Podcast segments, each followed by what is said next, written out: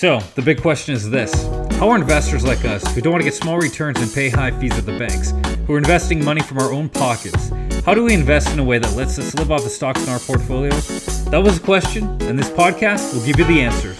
My name is Philip Wolgar, and welcome to Stock Investing Hack.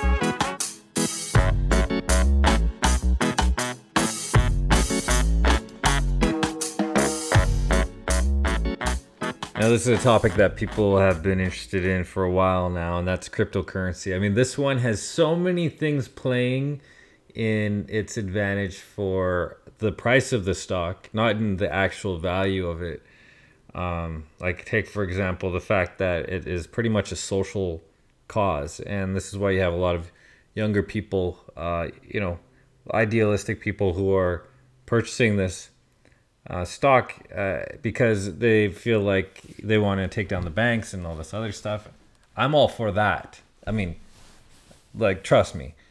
If there's anything I don't like more, I mean, than the banks, it's like very, very much impossible. Maybe like a fly in my soup, but no, I think no, I definitely, I, I would rather have a fly in my soup than than to have to deal with banks. Even just making a phone call to the bank um, but then also, obviously, the subprime mortgage crisis was caused by the banks. Uh, but I don't want to get onto that tangent. But banks are evil, in my opinion, and so I believe in um, I believe in what cryptocurrency is doing or trying to do, and I believe in the cause.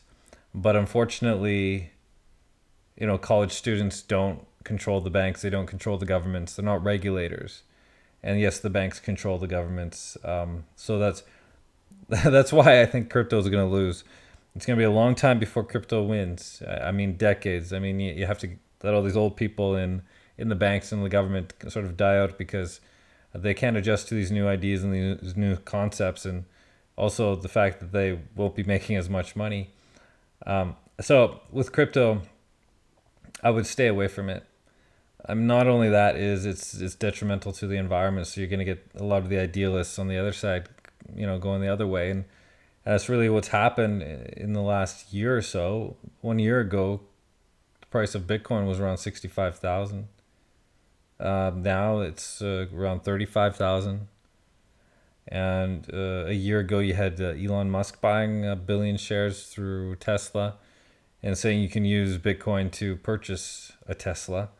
And then I, I think it was a month after that when he went back on that.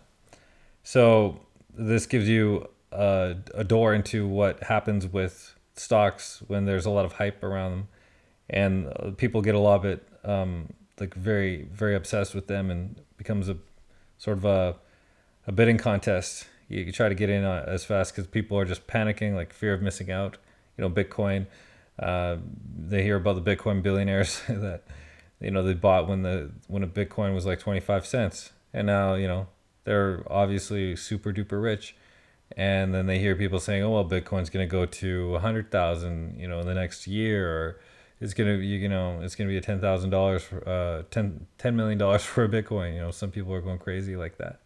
And so they're scared of like well you know this is what people told me years ago and then it doubled it tripled it quadrupled and it went up tenfold.